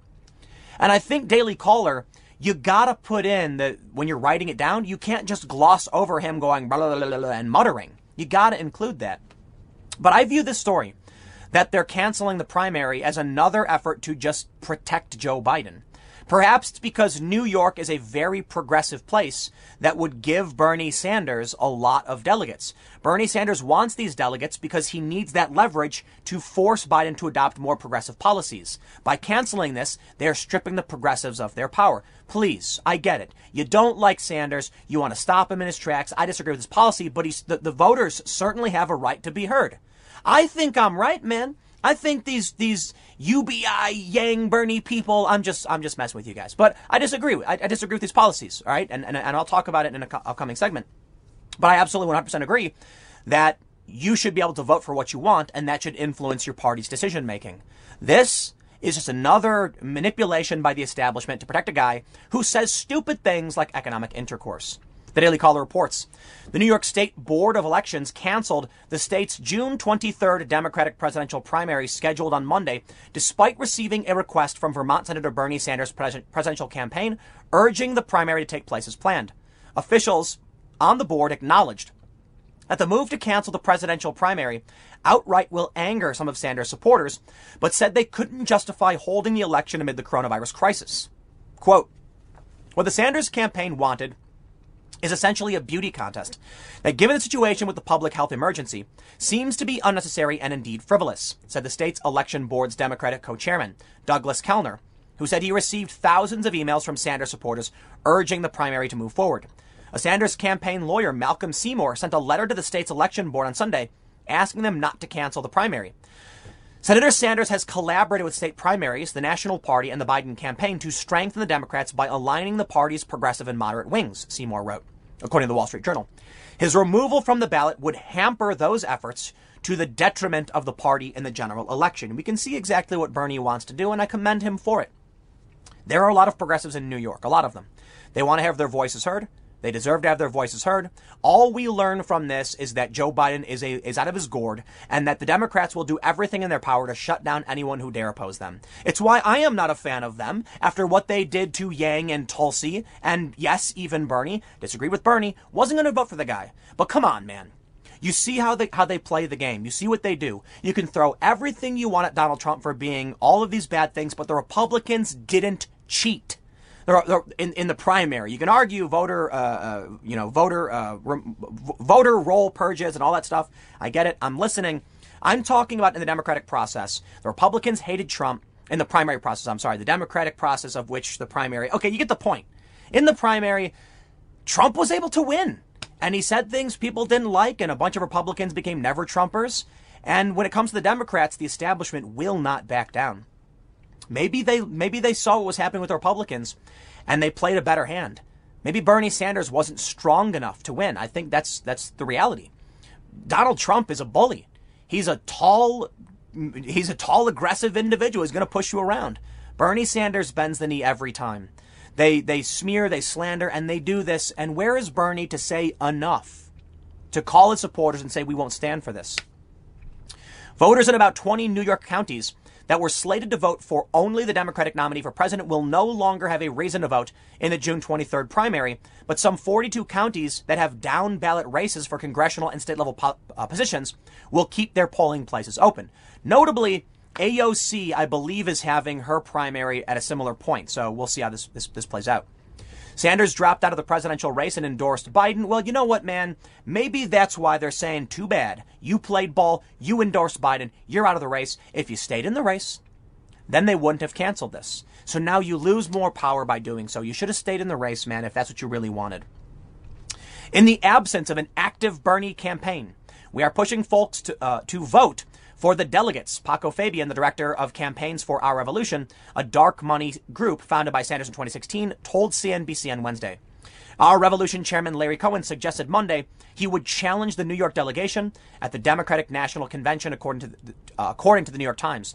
Suppressing the Sanders vote in New York will again lead to attacks on the party across the nation and harm the volunteer effort that our group and others are building for Joe Biden. I gotta say, the Democrats are getting a lot of great benefits out of this crisis. They're shutting out the DNC, possibly even going to do it remote, which really hurts the progressives and Bernie Sanders. And so long as Joe Biden is hidden, the, the onus is on Donald Trump. People are watching him, not Biden, so Biden can stay hidden. And if people don't like Trump, they'll just check the box for other guy. They're getting a lot of benefits out of this. So we'll see how, how Sanders plays this one. I think he's going to lose. I think one of the problems with Bernie Sanders was that he had a bunch of good policy ideas. He did. Not all of them. I'm saying he had some good ones. Talking about national security, that was Bernie Sanders. Ending these free trade agreements like TPP, opposing them, he had some good positions. But he backed away from them to court a, a progressive youth activist base. It didn't work for him. Grow a spine, Bernie, and you may have actually won because people did believe in you. But this is what you get when you when you bend the knee. I'll leave it there. I got a couple more segments coming up for you in a few minutes. Stick around. I will see you all shortly. We're facing a very serious food shortage, notably meat plants, which are being forced to shut down amid this economic lockdown, and some plants were forced to close due to many of their staff getting sick. Many people on the left I've seen argue that these frontline workers at these meat plants need to be protected. That means the plants must shut down, otherwise, we'll only make the problem worse. The reality is, if we don't have food, you will see it get worse. You, you, you don't know the definition of worse. I'll put it that way. You will see things get so bad, you will beg for these plants to reopen. People without food are scared and they're hungry. Donald Trump is going to order meat processing plants to remain open, declaring them critical infrastructure, a news report says. And you know what? I gotta say, I think it's the right move. I don't know necessarily if they sh- if if they're being shut down of their own volition, if they're being shut down because of illness. But we are in serious trouble, man. And you can pretend like we're not. People can pretend like we're not, but we keep hearing these lockdowns are being extended. First, they said, you know, Trump was saying, well, April 12th, April 12th, then April 30th, then May 15th, now June 1st. Some, some health guy in California said maybe until we have a vaccine. When will it stop? I don't know. But when we run out of food, you will see things get really bad. Take a look at this story. I'll, I'll, I'll read the main one. Nine in 10 concerned about economic collapse. Almost every single person, around 90% of people, fear an economic collapse. I'm sick of the tribalism. This is nuts. If we don't have food, there's no one to save. No food means you die. Let's read this story from the street. President Donald Trump will order meat processing plants to remain open, declaring them critical infrastructure as the coronavirus outbreak forces the plants to close and potentially jeopardize the U.S. food supply, a news report said Tuesday. Trump intends to use the Defense Production Act to order the companies to stay open, and the government will provide additional protective gear for employees as well as guidance. Bloomberg reported, citing a person familiar with the matter. I don't like single source stories, mind you, let that be said. On Tuesday, Trump said he would issue an executive order that addresses Tyson Foods' uh, uh, li- what is this? Get uh, liability as the meatpacking company contends with coronavirus outbreaks at its facilities. There's plenty of supply, Trump said when asked about the food supply. Trump's order, however, will not be limited to Tyson, Bloomberg said, and will instead affect all processing plants supplying beef, chicken, eggs, and pork. Coronavirus market update. Uh, oh, I'm sorry, that's just a weird ad thing. The White House decided to make the move amid estimates that as much as 80% of the U.S. production capacity could shut down.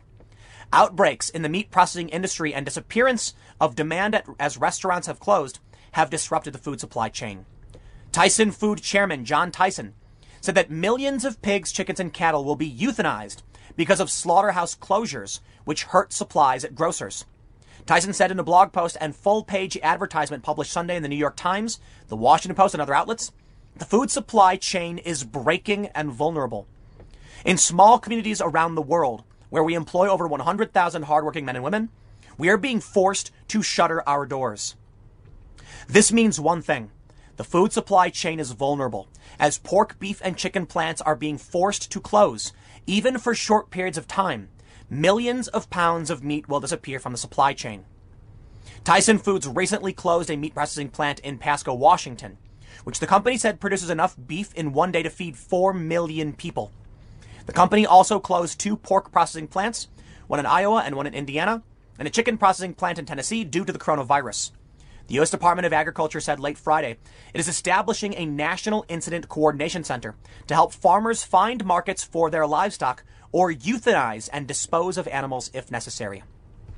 The economy is not a rich person putting dollar bills in their pocket. The economy is the machine by which you eat, the machine by which electricity is delivered to your home, the machine by which you get clean running water, and by which you eat. You need this. The, the economy is the machine by which you can go to the hospital.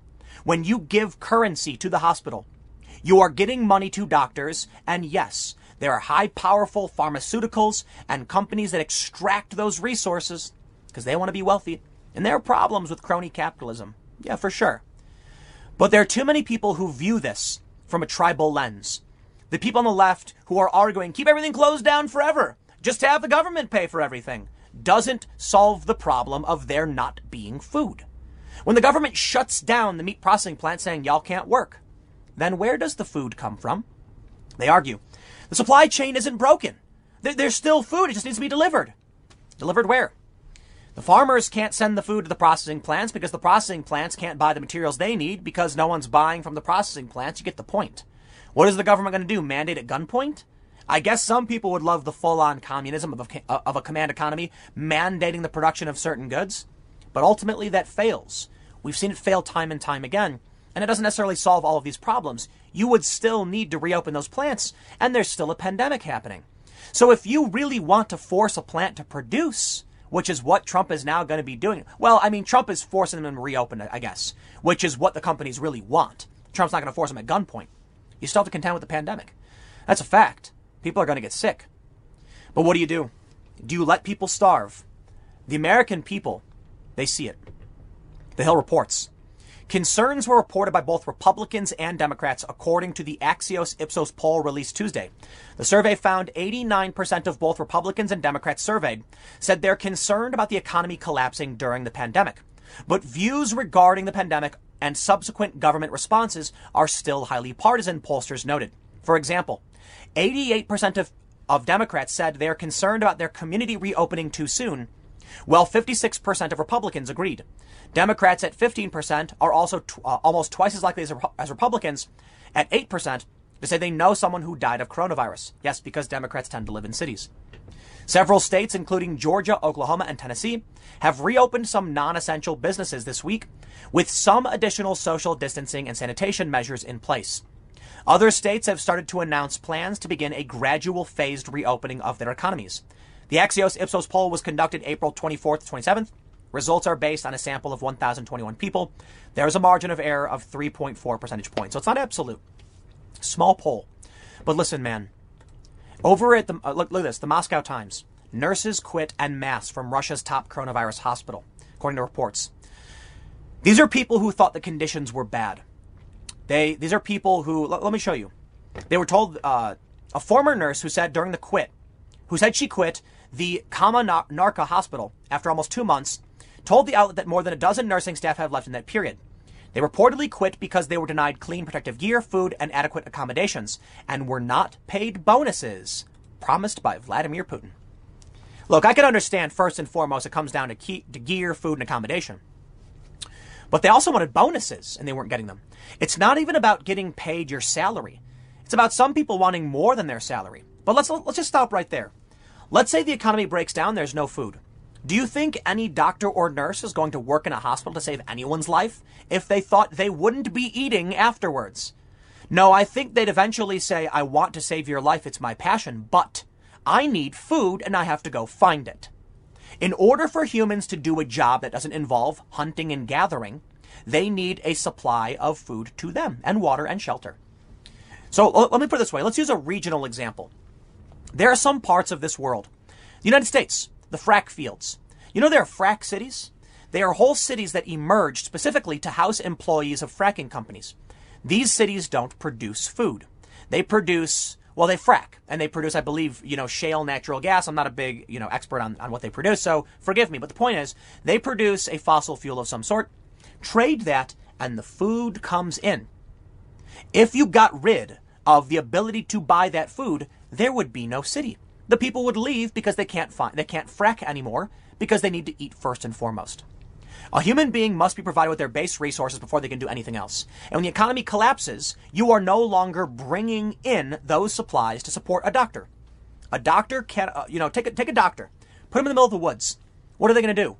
Are they going to be doctors? No, they're going to start hunting. They're going to become hunters because they need to eat. And they're going to become gatherers because they need to eat. And they're going to look for water and shelter. Put them in a place surrounded by food and they can be doctors again when they don't have to worry about where their food is coming from. When the economy collapses and the people working at these plants are forced to shut their doors and the stores no longer have meat or grains or dairy, then the doctors are going to say, okay, my store is out of food. Your paycheck means nothing to me. I need to go find my own. That's, look, I don't know when and how that would ever happen. I mean, I should say it's possible and we're getting closer than ever. But so long as you have people advocating we just keep things locked down indefinitely, well, then we're facing a true collapse. And the funny thing is, these people live in cities. They're in the worst positions possible. People who live in the countryside can start growing food. I've already started growing food in my garden. What about you? Do you have one? Do you live in a city? Are you in a cubicle living on top of somebody else in Manhattan? Yeah, you can't really grow food, can you? Not sure, you can put little garden pots on your fire escape. Is that going to be enough? Is it secure? Will someone take it from you? Or can you even grow enough? Does it matter? What happens when the people who run the water system leave to go find food and your water stops running in your house?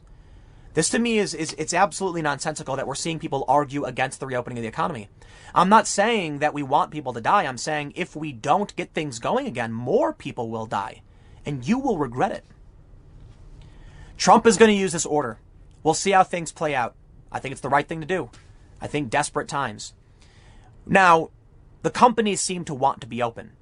There's a difference between someone shutting down and the government forcing it to reopen, but we're already in dangerous territory. I don't like the idea of the government telling them you got to do this. I don't like the idea of the government shutting me down in the first place. I guess we'll see how things play out. Stick around. I got one more segment coming up in a few minutes, and I will see you all shortly. Nancy Pelosi says it's perhaps time to consider universal basic income pushed by Andrew Yang during his failed presidential campaign. A very, very interesting story. Nancy Pelosi expressed a willingness to look into instituting a universal basic income for the American people, which was the centerpiece of Democrat Andrew Yang's presidential campaign. Pelosi pointed out Monday on MSNBC that others have suggested a minimum minimum income, a guaranteed income for people. Is that worthy of attention now? Perhaps so.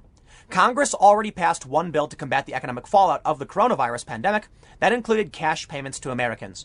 I am a UBI skeptic. What I should say in that regard is that I don't completely discredit universal basic income. I actually love the idea. When I was younger, I was very, very much into the idea of UBI. As I've gotten older and I've learned more about economics, I've become much, much more of a skeptic. You may have seen recently I appeared on the Joe Rogan podcast and we brought this up. Well, over on, a subreddit for Andrew Yang, they mention this, and they're having a discussion about what I got wrong and how they view U- UBI. And I would actually like to take the opportunity to address some of their comments and have a legitimate conversation about UBI, because there isn't one set defined universal basic income, and there are so many different aspects to it. There are a lot of really great points they bring up countering things I said that I think would be fair to consider. The first thing, though, is let's talk about what, what, what, is, what is Nancy Pelosi doing here? She really want to implement this? Because I don't think we're at that point where it's necessarily going to work. Now, listen, Andrew Yang is a smart feller. I'm a big fan. He's got a ton of really, really smart policy positions. I was impressed. I went through his website. I, didn't, I don't play games. I don't like supporting people. I really don't because you never know. They got like 10 positions. Yang had like 80 or 100, some ridiculous number of all of these things he's written down. I'm like, dude's basically written a manifesto talking about the things he supports. And so I looked through a lot of his policy positions and I found them to be fairly moderate and rational positions. Not all correct. You know, he wanted like a news ombudsman. I don't think the government can do that. But, you know, interesting ideas nonetheless. And so that's why I became a big fan of the guy because I thought he was genuine and really wanted to solve problems. One of his proposals is a freedom dividend. Many of you, you probably already know this. The idea is that these big companies pay, there's a VAT tax placed on certain goods, and then through these big companies paying this tax or through the tax through their purchased goods, that funds a, the bulk of a $1,000 a month universal basic income, sort of. He calls it the freedom dividend. It's, it's kind of different. Let's read this. On the campaign trail, Yang called it a freedom dividend, saying, There's nothing stopping us from making it happen. There's nothing stopping a majority of citizens, excuse me, of a democracy from passing ourselves a dividend. Companies do it all the time, every day, and when companies do it, what do we say? Great job, good management, Yang pointed out. We are the owners of this country we can return some of it to ourselves, and that's the only way we're going to get it back. Yang responded positively to Pelosi's comments. I applaud Speaker Pelosi for publicly endorsing the consideration of a guaranteed in- income for all Americans. This pandemic has unfortunately exposed serious weaknesses in our economy with alarming unemployment rates and, and crippling impact on every professional industry. So listen, right now, we are seeing a conflation of the Paycheck Protection Program and Universal Basic Income. And that's one of the criticisms people had for me. I didn't mean to conflate them as the same thing. What my point I was trying to make is you get a glimpse of some of the problems of universal basic income when you look at situations like this. And perhaps, uh, look, I'm, I'm wrong on a lot of things. I'm absolutely uh, willing to uh, to argue. Like, if you want to debate me and tell me that I'm not right about UBI, 100% totally would love to have a conversation about this. And all I want to do is do my best to get to the truth. You tell me something about UBI, okay. I'm not a big fan. I'm not completely opposed. I again, I love the idea. This idea that every American gets enough money to pay for their housing, for their food, and for their health care. And after that, everything is the privilege, the premium. You earn, you build, you grow. I like the idea. I'd love to live in this world. I don't know if it's possible because we live in a we live in a scarcity society. Resources are not infinite. I don't like the idea of homeless people, but you got to understand, you can't just give a homeless person a check and then he go rents a building. It doesn't work that way. There are specific reasons why people don't have homes. There will always be poverty. Now again, that doesn't necessarily discredit UBI outright. But it does mean that the idea of guaranteeing someone's basic, you know, uh, living conditions or dignity doesn't necessarily work. You will still have homeless people. You will still have lazy people. You have still you will still have exploitation and all of that.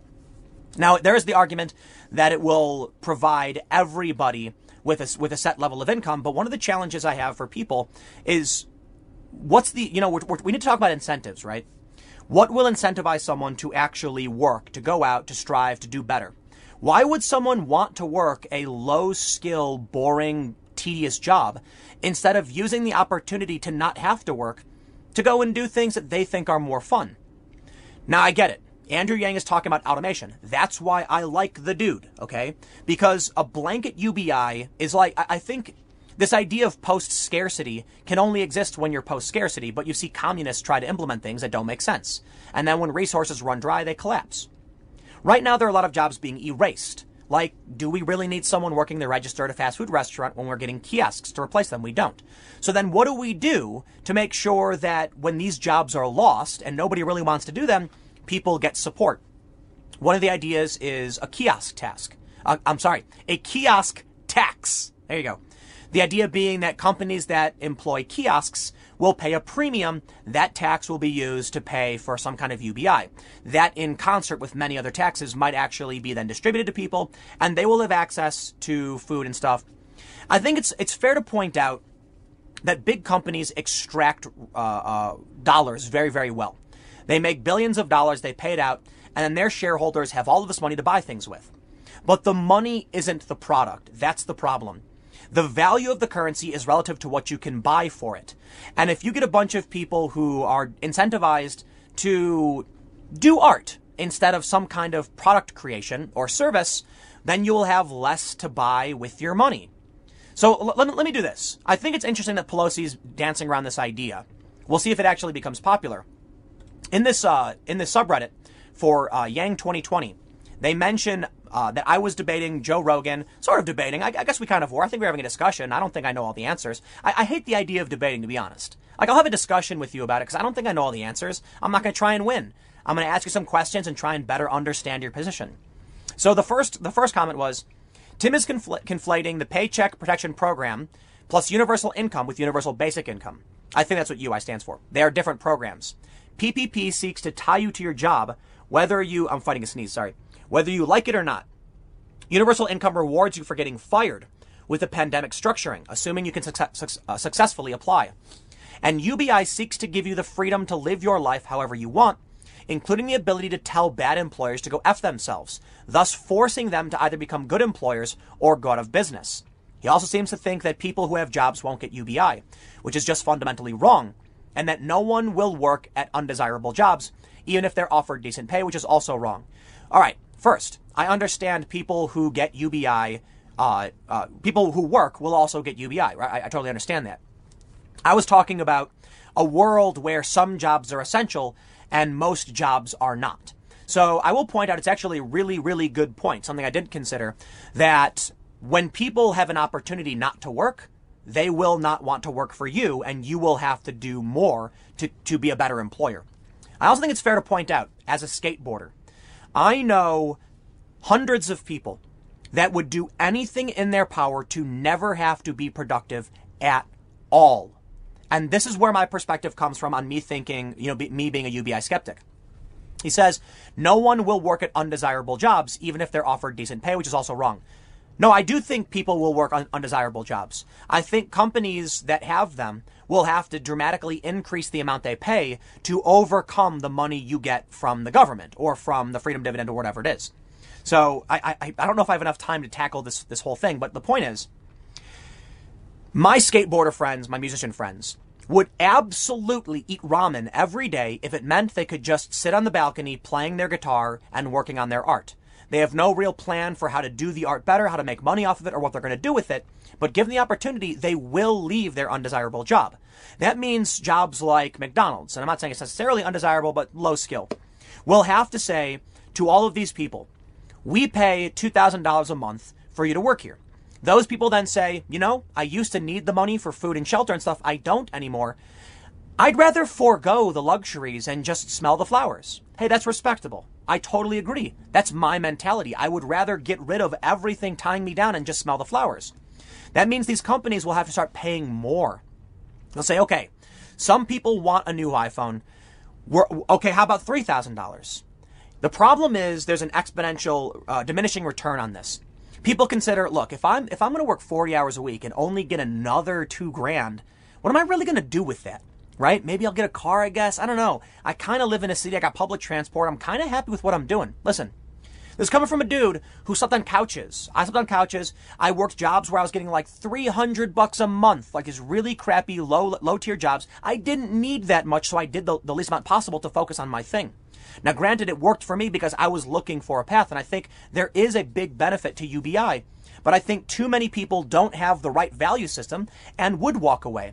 This would result in undesirable jobs jacking up the price, which causes the base cost for certain goods to go up around them, thus negating the value of the UBI itself. The purchasing power of the dollar would start to d- diminish dramatically unless the money we get through uh, for the UBI comes from international sources. That would work much better. If we're talking about a tax on international sales, like if Amazon sells some kind of widget to Russia, Russia pays a tax, that tax goes to the American people, that might make more sense. But you will still be faced with the problem that the value of currency isn't necessarily based on someone just writing a number down. It's based on what you can get with that money. And if people have the option not to work and they choose to, you will not be able to buy as much. It's not, it's not about producing something or working at McDonald's. It's about being a plumber even. It's about doing a service. The prices will have to go up and it will diminish the buying power.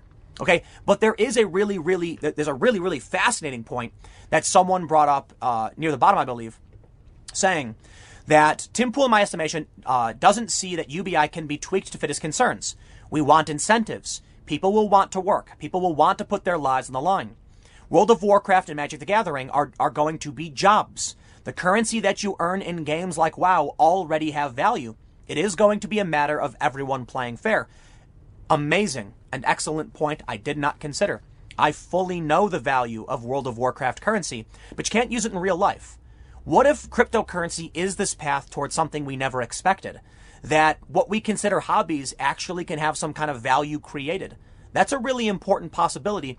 I don't necessarily have the time or energy to break down uh, right now, but I can point out that's something I hadn't considered and is a very, very smart point to be made. We'll see how things are played out. I gave you my concerns. I know I didn't go through all of the, the, the conversations. There's one I think, pointless uh, uh, threads where people call me a fake liberal and a Trump supporter, which doesn't actually get to the point of uh, arguing for or against UBI. I'll leave it with this I like UBI. I like the idea. Let's figure out how to make it work, and you got me on board already. I see a bunch of problems that I don't see addressed. That's what we need to overcome. Because listen, I will absolutely 100% work with you on creating a system that would make UBI a thing. I don't see a path to building that structure. If you believe I'm wrong, talk to me about it, like these threads, which are awesome, by the way. And if I can then, if I then agree with you and I can see the structure, I will do my best to figure out how we can support it better. At current, I lean negatively on UBI, thinking it's not entirely possible for the reasons I lay out, and many, many more.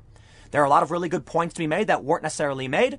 Joe, I think, made some really good points, but ultimately he did tell a story about a comedian uh, you know, who had his, his life paid for and just didn't make it. I don't know how you overcome some of these fundamental issues. Maybe we can solve them, and maybe we can make a post scarcity world where everyone gets access. But let me just end by saying one thing there will never be a way to house everyone, there will never be a way to feed everyone. Perhaps if we come to a point where, well, listen, we have more than enough food for everyone in the world. It's a fact. But you got to understand when that people eat food, they have kids, and then there are more people. These are just weird realities that I don't know how you necessarily address without being callous or called inhuman or something. But the solution isn't just to give everyone food, it's to teach them to make their own food so they can support and sustain themselves. Giving money to someone doesn't create the food. We'll have to build a new system of economic trade, and that's possible perhaps. I'm willing to have that conversation. But for now, I just don't see it though I think some great points were made. Let's keep the conversation going. To the Yang Gang subreddit, look, I'm a big fan of Yang, man. I, I was a, a, a, early skeptic, became a convert. Still, still skeptical on UBI, but I think Yang's a great dude, and I think there's a lot of conversations we can have. So, to the people who want to have this weird, you know, f Tim and whatever, like, go ahead and do it, man. I'm trying to have a real conversation with people who might disagree with me, and I'd, I'd be willing to hear your input. I've gone over time, so you know what I'm gonna do? I'm gonna save this segment for last And uh, I will see you all tomorrow at 10 a.m.